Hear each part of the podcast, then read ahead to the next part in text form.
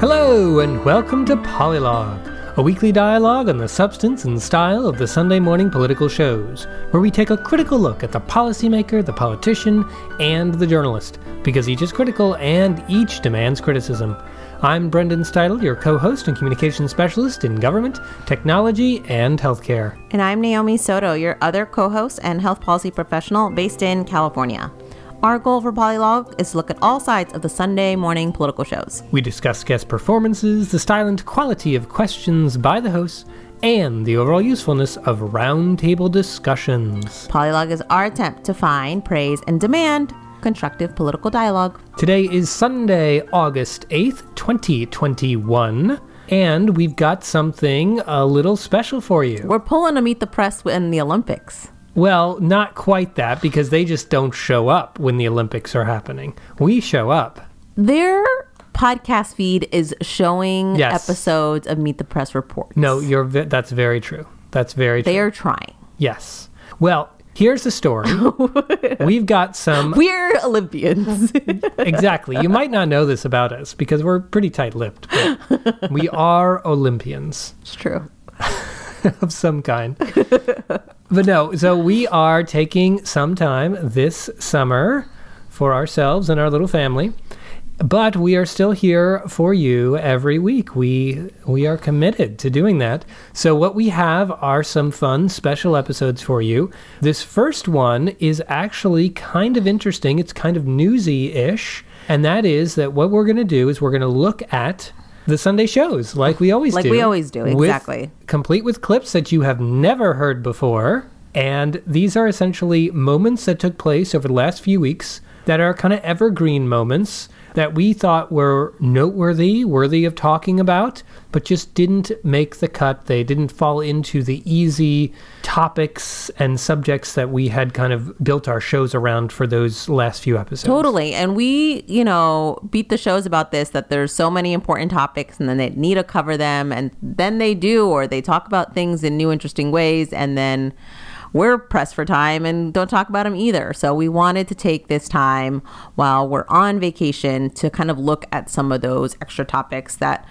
you know, we jot down in our notes and we don't get to share it with you all. So, without further ado, this episode is going to be kind of like a highlight to lowlight sort of sort of thing, a bunch of, a bunch of highlights. Although some things, you know, we might have issues. So with. is it throwback, highlight, low light since we're technically quality questionable? yeah, it might be throwback. How about that? What are we doing next week, Brendan? yeah, so next week is also going to be fun, and we have to tell you about it here at the beginning of the episode because if you don't get through it, you should at least know what's going to happen next week. Next week will be a special episode, but it will be a Polylog at the Movies episode. So we're going to tell you what movie we are going to watch, and then we're going to have a really deep, exciting discussion. This is a movie about journalism, about politics, and um, one we had never seen before. It is The Insider from the year 1999, directed by Michael Mann, starring Al Pacino, and Russell Crowe. and Christopher Plummer playing Mike Wallace. That is true. the father of Chris Wallace. And if you've been a long-time Polylog listener, you may remember that a few years ago we did a special episode about a new documentary. We got an exclusive look at a new documentary about Mike Wallace and spoke to the director of that one. We don't have Michael Mann on the phone for this one. That would have been kind of cool. But we will have a fun discussion full of clips, our take on the movie, and our take on some of the journalism issues that were raised by the movie. Absolutely. So if you have time, take a quick viewing. It's not the quickest movie, so maybe break it up over two nights, but it might make next week's show a little bit more enticing. Yep, and it is available to stream on Amazon Prime if you happen to have that. Absolutely. All right, so let's get on to today's episode. So, why don't we begin with Let's talk about infrastructure. There's been a lot of action and movement in moving that in the Senate and in the House. All right, that sounds perfect. That brings us back to Face the Nation. From July 25th, we had on Commerce Secretary Gina Raimondo. Yeah, and we have spoken about how Jennifer Granholm, the energy secretary, has been such a forceful defender of the full infrastructure package proposed by the White House. And there's been other people from the administration who really haven't had as robust of a of a defense of a case. Um, this has been particularly true for the human infrastructure package. Yeah. There has not been a lot of, I guess, strong defense of that human infrastructure. We've heard lots about roads and bridges and broadband. Yep. But not a lot about the human infrastructure. But. Or, I mean, or it's said as like an afterthought. Yes. Right. And, you know, it makes sense because the initial focus has been the bipartisan infrastructure framework, the BIF as they called it, on Capitol Hill. Ew. Which is now the BIB because it's actually a bill. It's the bipartisan infrastructure bill. This is so insidery. Yes. Oof. But it looks like it's, you know, they're going to try to bring it to a vote as well. I think this week, maybe. As, yeah, as early as this weekend. We'll see if it took place. People will know if it happened on Saturday. But with that one going out of the Senate, the House is taking up the the reconciliation bill. Budget reconciliation bill that has a lot of this soft infrastructure. And so hearing Gina Raimondo talk about that was pretty powerful. Let's hear this short exchange with John Dickerson. You mentioned workplaces people coming back to work after Labor Day. Do CEO there's a you know it seems to be some tension between CEOs who want people back and surveys would show people want to stay with these hybrid environments. Thinking of childcare as a part of that, how do you see that tussle getting worked out?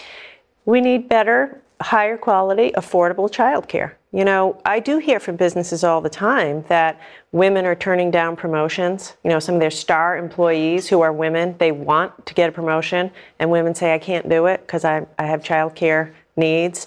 Um, or women aren't coming back into the workforce. We still have 2 million women who fell out of the workforce who haven't re entered. So, you know, you talk about infrastructure, and yes, we need a, bridges and roads to get to work. Women need childcare so that they can get to work and be productive, and it needs to be affordable. And so I think this is uh, it's core to our competitiveness to have a better kind of family care infrastructure in America that's affordable. Mm-hmm. That's affordable. All right. Secretary Raimondo, we're out of time. Thank you so much for being with us. Thank you. So leave it to Face the Nation, even in Margaret Brennan's absence, to be focused on. Absence for childcare. yes, for issues of childcare. Yeah, to still be focused on these important topics. It really struck me that that phrase that Raimondo used there when she said, "You talk about infrastructure. We need bridges and roads to get to work. Women need childcare so they can get to work." Ideally, in a fair world, yeah, men and women would need childcare to go to work. But that has not been the case the last 18 months. Men are still going to work, and women are facing the brunt of childcare and school responsibilities. And getting affordable childcare would be a game changer for the careers of millions and millions of women. But I just love this kind of idea that like childcare is a bridge, its own kind of bridge. Yes. It's just such a powerful image. And hopefully something that people talk about more. It was interesting on one of the Meet the Press, no, Chuck Toddcast episodes that I heard over the last week or so. Chuck Todd was speaking with Chris Matthews. He's only allowed on podcasts now. One thing I learned on there is I had no idea Chris Matthews used to be a Capitol police officer. That's so weird. Yeah, no idea. No idea. But he also worked for Tip O'Neill, who was the Speaker of the House back in the 1980s, a very powerful Democratic speaker at the time, who worked hand in hand with Ronald Reagan, sometimes in opposition to him, as you can imagine. But one of the comments on that podcast was the surprise over how Democrats are selling or not selling these infrastructure bills, aren't really necessarily putting out long lists of bridges and roads and and and things like we're hearing from Gina Raimondo here to a large extent to kind of get people excited about what these infrastructure bills are. We hear a lot about the need and the necessity of these things, but we don't often see a, a picture painted of that brighter future where we have the infrastructure. A lot of times we get the sense of like, we need this infrastructure to clean up, to fix our crumbling infrastructure, to get the lead out of the water, really just to get back up to speed. But some of the stuff is stuff that the Democrats should really, and Republicans too, who are for this, should argue for it because it's going to get the public excited that government can do something big and good again. And we'll have immediate changes in their lives, in their workplaces, or in just kind of their ability to kind of run their business. I think there was another, I can't remember who the conversation conversation was with. I think it was Governor Hutchinson, I believe, that John Dickerson asked him kind of what would the infrastructure package, how would it in, impact the economy in that region? And apparently there's like some major interstate that is like crumbling and is causing like billions of dollars of lost goods. And yeah, oh yeah, remember? absolutely. I forget uh, which freeway it was, but you know, it's things like that it, that impacts people's daily lives and their and their place of business. Yeah, well, and speaking of the economy, that kind of takes us to the next clip. Now, this is a clip from not too long ago. This was the beginning of this month, August 1st. Brian Deese, Biden's economic advisor and director of the his economic council, was on Fox News Sunday speaking with Dana Perino, and Dana Perino asked about what's going on with all this money pouring into the economy. Is there something we might worry about that? Is the government putting so much money into the economy that essentially we might see the economy get overloaded? Some people have suggested this might be the case when all these infrastructure bills go in. Here is an interesting take on that issue, a defense of these infrastructure bills and of the health of our economy by Brian Deese and the Biden administration. Let's take a listen. billionaire businessman Ken Langone said, however, that, that and he's not alone. You know, people like Larry Summers, allies of the White House, are concerned about inflation if the government puts way too much money into the system. Here's what Ken Langone said I think you're going to take a white hot fire and throw a five gallon gas can on top of it. You're going to have flames so high, it's going to be incredible. Is the president concerned about the risk of inflation as we go forward here? So I want to separate, out two very different things. Certainly, the price increases that we've seen over the last couple of months uh, are, are real, and we've seen them in areas like cars and hotel prices, airlines, food. But they share one thing in common, which is they're all connected to the pandemic, and they're all connected to the kinds of supply chain bottlenecks and issues that we have when we wake up an economy that was dormant. And we and almost every independent forecaster look forward and see that those will dissipate as this economic recovery advances.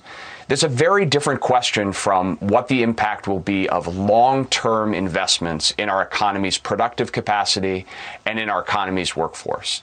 And long term investments, like what we're talking about in the infrastructure package, that will actually improve our ports and our airports, our roads and our bridges, that will actually break bottlenecks in our economy. It will make it easier to get goods and services flowing. It'll actually lower prices over the long term. If we can get more people into the workforce by investing in things like quality childcare, so more parents and more women can work in the workforce, that will increase labor supply. It'll actually reduce price pressures on our economy. And so those long-term investments, it's a very different thing. And that's an economic strategy that I think you have broad you see broad support for. And frankly, those are investments that are long overdue and are the kinds of things that will sustain not only a strong recovery, but actually help to put downward pressure on prices going forward. So I feel like Brian Deese would be a pretty good professor or teacher here. I was just here. thinking that. It's such like in a uh, like a light bulb moment in, you know, intro econ class. Yeah, kind of like yes, this is the government putting money into the economy, and yes, sometimes that could potentially overheat the economy, but this is a different kind of money that's going to different things for a different purpose, right? If the US government was in fact taking this, you know, these billion, no, trillions of dollars, in the case of the BIB, one trillion dollars and putting it into the pockets of all consumers and all citizens, then yes, that probably could overheat the economy. But that's not where it's going, right? It's going to long long-term investments. investments. Mm-hmm.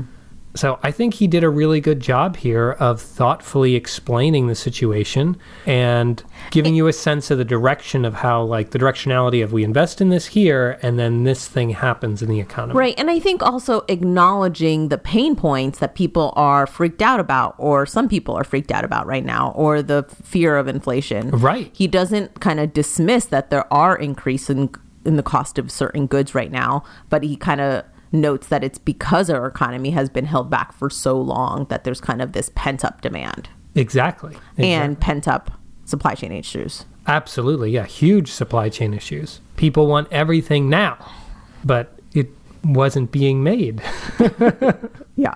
literally.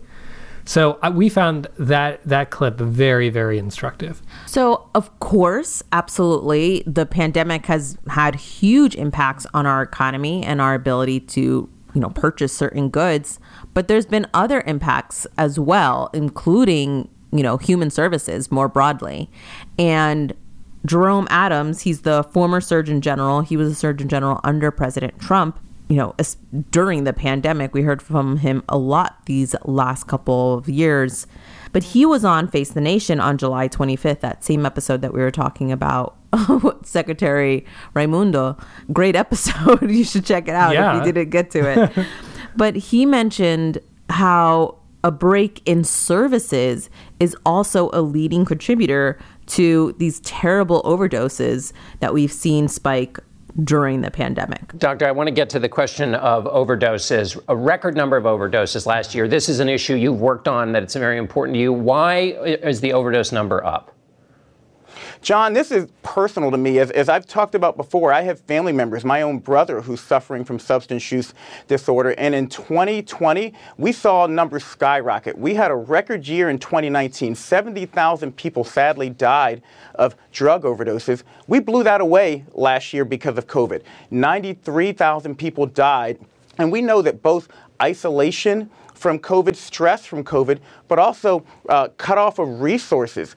43% pre- uh, of people reported decreases in services available through syringe service programs because of the pandemic have combined to cause this explosion, and it's disproportionately impacting black and brown communities. A 20% rise in whites, a 30% rise in blacks and Hispanics in overdose deaths last year. We have 20 seconds. What's the next step? What can be done?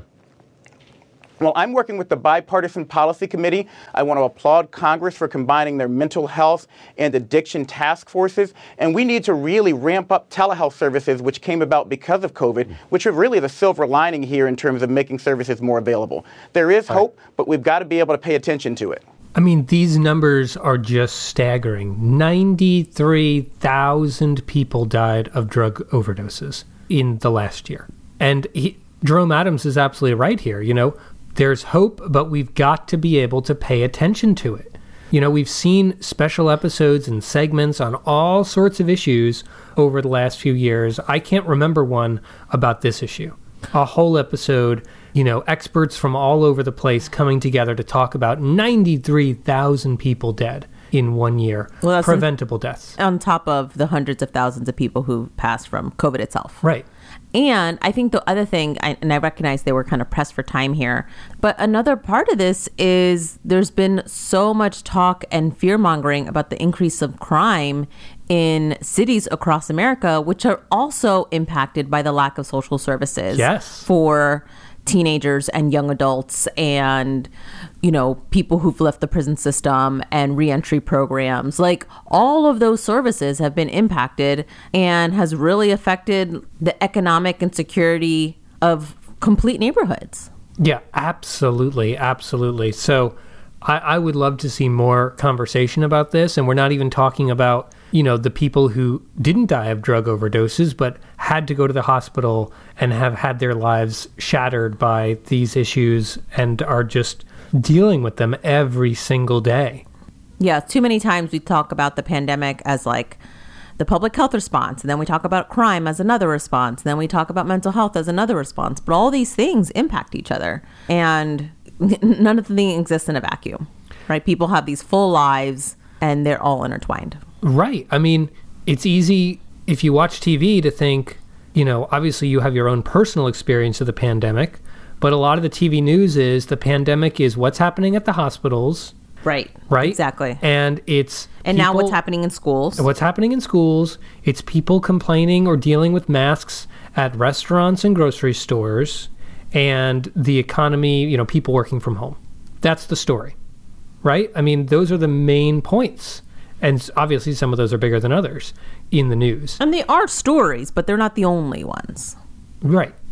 Well, speaking of COVID, there was also a really important moment in an interview last month with Dr. Fauci when he explained the FDA authorization process, which is important because there is concern that the fact that the COVID vaccines are only under emergency use is a barrier to to people who are hesitant on getting the vaccine as soon as possible. One of the states with low vaccination rates is Arkansas. The governor Asa Hutchinson is up next. His state is 44th now in the country, and he said that the lack of full authorization from the FDA is contributing to vaccine hesitancy. How do you respond to that, and how far do you think we are from full authorization? You know, I think the governor does have a point there. There are certainly some people who, when you use the terminology emergency use authorization, they kind of think it's a, a tenuous uh, data showing that it's works so that it's safe. That's not the case. In some emergency use authorization for other products, the amount of data just barely gets to show you that the benefit is definitely worth any risk. When you're dealing with the data that we have now, George, you're talking about hundreds of millions of people who've been vaccinated, and in every country you go to, you see that the effectiveness and the safety of the vaccines are very high. So, although it's understandable, quite understandable, that some people might say, well, we want to wait for the full approval, that's really only a technical issue. It's the FDA dotting the I's and crossing the T's. But there's no doubt in my mind that these vaccines are going to get full approval because of the extraordinary amount of positive data. But the governor is correct when he says that there are some people who are saying that, who understandably saying, no, no, I want to wait. What we're trying to do is get the information to them to say that the data are really overwhelming in the positive sense. So if you're an avid listener of Polylog, you may recognize that we kind of uh, played a clip we have played before here, but that's because there has been news about the FDA's emergency use authorization of the COVID 19 vaccine, at least the one from Pfizer, and that is that they expect that they will have full authorization within the next few weeks, likely in early September. This is great news for all of those who have been hesitant to take the vaccine because they're worried about emergency use, and also for organizations that have been slow to mandate the vaccine because they are concerned about mandating something that's under emergency use authorization. It still seems bizarre, I think, to most people why it's still under emergency use authorization because we know it's safe, we know it's effective, it's been given to millions upon millions upon millions of people. It's certainly safer to take that than to get COVID. So, why is it under emergency use authorization? And I kept wondering this, and I kept hearing people like we heard here, George Stephanopoulos, ask, why we're far from emergency use authorization. When is it going to happen? What's going on? And then these answers from people like Fauci saying, yes, there's a problem that it hasn't been fully authorized. Like that could be an issue, but you know, we're hoping it'll be happening soon. I was able to dig up some information about what it entails, this emergency use authorization. Like, why in the world is it taking so long? There was an excellent article by STAT, which is a trade publication that covers the healthcare space what they indicated was that typically these sorts of full authorizations take probably between 9 and 10 months. The authorization can't happen until there's a submission from the drug maker for full authorization. That did not happen. Pfizer did not do that until May. So you think, okay, it started in May, so nine to 10 months from then, that's when full authorization can happen. However, there is a way to fast track this authorization. There are capabilities to do that. And under a fast track, it's supposed to take about six months to do the authorization. But this vaccine, people at the FDA didn't decide to fast track it until July. So for two months, it sat there under the regular process while people in that office were focused on other things and just, you know, slowly doing the job of authorization, which seems very bizarre and unacceptable during a pandemic. But then it's like, okay, well, what is this? What is authorization? What does it do? Now, there is a lot of data they have to look at, but what I didn't realize was emergency use authorization, full authorization, full approval requires not just review of safety data, it's not just a stamp of approval for safety, it's about how you can sell it. So, in these approvals, they have to hash out agreements between the FDA and Pfizer about things like how you can market it, what can be on the packaging, what can be in the TV advertisements, how much you can charge for it. Like all of those very businessy sort of things that have nothing to do with safety are also a part of this authorization process. And that is, as you can imagine, quite a negotiation when any company invests as much money as Pfizer did in developing such an important drug. So I really wish there was something between emergency use and now you can sell it on television that just said this is safe and we'll hash out the business stuff later. But apparently there isn't. It goes straight from emergency to full approval. And that's what we're waiting for. And finally, we heard this last week that is something that is going to happen soon. I have kind of two immediate responses. One is I'm skeptical that the full authorization will suddenly inspire droves of people to vaccine clinics. I feel like the disinformation campaigns have been too effective the last year and a half. So that's kind of the cynic in me, but I don't think I'm wrong. And then I, I have something to say to that, but I'll let you continue. well, and two, it is a shame that the public has not been notified about the distinction between emergency use and full authorization. Right. Right.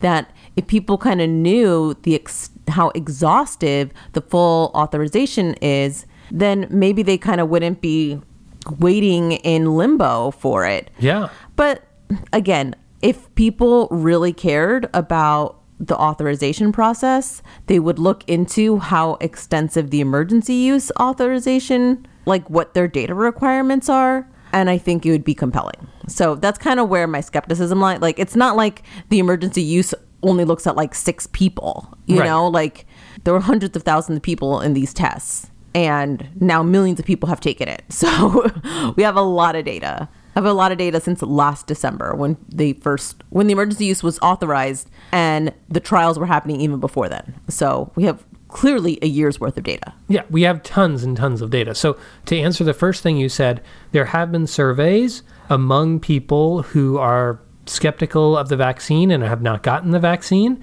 30% of those say that full authorization would affect their decision to actually get the vaccine. And that represents a lot of people, as you can imagine, in the United States when only about half of the people who can get a vaccine have gotten the vaccine. Although I guess we're at 70% now. Yeah, it's 30% of the people who've said that they wouldn't be willing to take Right, it. It's right, not right. 30% of the general no, public. certainly, certainly. Yeah, it's 30% of the hesitant. Yeah, 30% of the 30% that we have in the US. But still, that's a lot of people. Um, so, and then the, to the second thing that you said, I wonder, and it would be really interesting to look into this. Like, yes, we say people should follow the data, they should understand this, they should not worry, blah, blah, blah, blah, blah. Look at the science, follow the science. We've all heard that forever. But what is the alignment between people who are hesitant about this vaccine and people who buy into and spend a good portion of their money on things like supplements and diet pills and the wellness industry in general. that whole wellness that's what i'm saying like we yes we have hard medicine as you might call it the stuff at hospitals and the regulated. yeah the regulated medicine stuff but then you've got you know everything that's sold in gnc or half the stuff in the health air part of a walgreens or a cvs like there's a lot of stuff there there's a whole industry that is built on trying to tell you things about your body that maybe you don't need or maybe aren't really backed up by a lot of science or are you know heavily leaning on the placebo effect right It doesn't matter. I mean, they're just not regulated, period. And people gobble it up. Right. But Yeah. it's it's a whole industry that is built on kind of shaky science, and so when you have strong science, people are, are in a health information stream environment that isn't always as clear as black and white and black and white as we would think, right? If the supplement industry was extremely regulated and you couldn't sell a supplement unless it actually did something real for your life, then I think people might have more faith in this vaccine when people told them it's real and it works. That's just a But we could make the same argument for certain foods. We could make it for there's a lot of food on our shelves that is questionable. in terms of the health of it. Yeah, the in terms of it's questionable that it should be counted as food. Like what is there's some European country that like Oh, said yes. Subway can't call their bread bread because Yes. it has like too much sugar in it. Yep. They can't call it bread. You're not bread here. You're a pastry. So, the last clip we wanted to share was something regarding climate change. We've seen a lot more climate change conversations and interviews the last few months. There's been kind of the fires up in the Pacific Northwest. There's a huge drought in on the West Coast all the way through Utah. There's the storms in the Southeast. There were the floods in Europe. There was that, that crazy cold s- snap in Oh, in Texas, yeah. that shut There- down their power. There was the crazy heat wave in the in Seattle and and the Pacific Portland. Northwest has had a rough year. And and all these things are changing how we talk about climate. It just seems so it's not theoretical, I guess what I'm Right. is, is what I'm saying. And on Face the Nation, Mark Strassmann did this amazing report from Las Cruces on July 11th. And I thought he did such a great job in explaining how all of these events are connected in that the that the climate is not just happening in these tiny little places, but what happens in one area affects another. California bakes and burns this weekend. Wildfires here and in 15 states. Blistering triple digit heat. The worst drought in modern history. Death Valley hit 130 degrees, among the highest temperatures ever recorded on Earth. Northern California all the way down to Palm Springs, where it'll be probably above 120 degrees, which for any other year would be beyond alarming. But for this year, it just seems like it's routine. Look at today's forecast for highs in the west. Las Vegas, 117, the current record. Redding, California, 112. Phoenix, 110. Feels like I'm walking into an oven when I walk outside. Across the west, it's the same oven. Temperatures could climb up to 25 degrees above average. Farmers watch crops die. Water the best of it, and the rest of it will have to burn. Here in New Mexico, Saturday's high hit 100. And if you're thinking, but it's dry heat, trust me, 100 degrees feels like 100 degrees. Climatologists say, get used to it. Climate change enhances the extremes. So that's what we're seeing happen across the country. The middle of the country is under an enhanced risk of thunderstorms, a dual threat of high winds and possible hail. And as the west gets hotter, the east gets wetter, now drying out from Elsa. It formed nearly a month earlier than similar storms in the past. We got hit hard. We got a lot of water in the house. A lot of neighbors got water in the house. Thursday's rainfall totals came straight from the Old Testament. Key West and Port Charlotte, Florida, almost 11 inches. To climatologists, all this extreme weather, this coast to coast misery, looks like a moment of reckoning. And because California arguably has it the worst this weekend, its governor gets today's final word. The hots are getting a lot hotter, the dries are getting a lot drier, and climate change is real and it's here. And if you don't believe it, uh, because you don't believe science, you got to believe your own eyes. So a powerful report that really pulled a lot of strands together. Right? Impressively done on what's happening in real time right now. Now I, I have I take issue with some things he said. I mean, it was 120 degrees here today, as before we recorded this. Today was horrible. Yeah. It's 11 p.m. and it's 104 still outside. But uh, the winters are beautiful, okay? Yes, but a hundred a hundred degrees in dry heat is. Uh, we've lived in humid places. It's much better. It's in much dry heat. different than- yes, yeah. yes. Now, my question to you, Naomi, since you watched this show on July 11th when it happened, which, by the way, pretty much every word he says here applies today, right? to our weather. Yes. Today, yeah. Yeah, which is crazy. I mean, there's and there's still tons of fires. I think even more now in Northern California that that, that are taking place. But my question is, was this followed by discussion of policy, of what the government's going to do about it, of uh, anything like that? I don't remember. I I thought I could. I thought I did. I don't remember what were the other interviews that day. Uh, so, just uh, a quick look at your notes. It does look like there was a discussion uh, about the airline industry after this. Oh, I think it was the day that I think it was maybe United or whoever the CEO was. They were talking Right. about how climate change is impacting the airline industry. That's true. That's true. Which was interesting. So that is that is important, and it is important to remind people what's going on. So it, yeah, the, the the CEO, I think it was United, but it could have been another It one. like we need to be better at flying in bad weather, and John Dickerson's like, really? that, that that's the solution?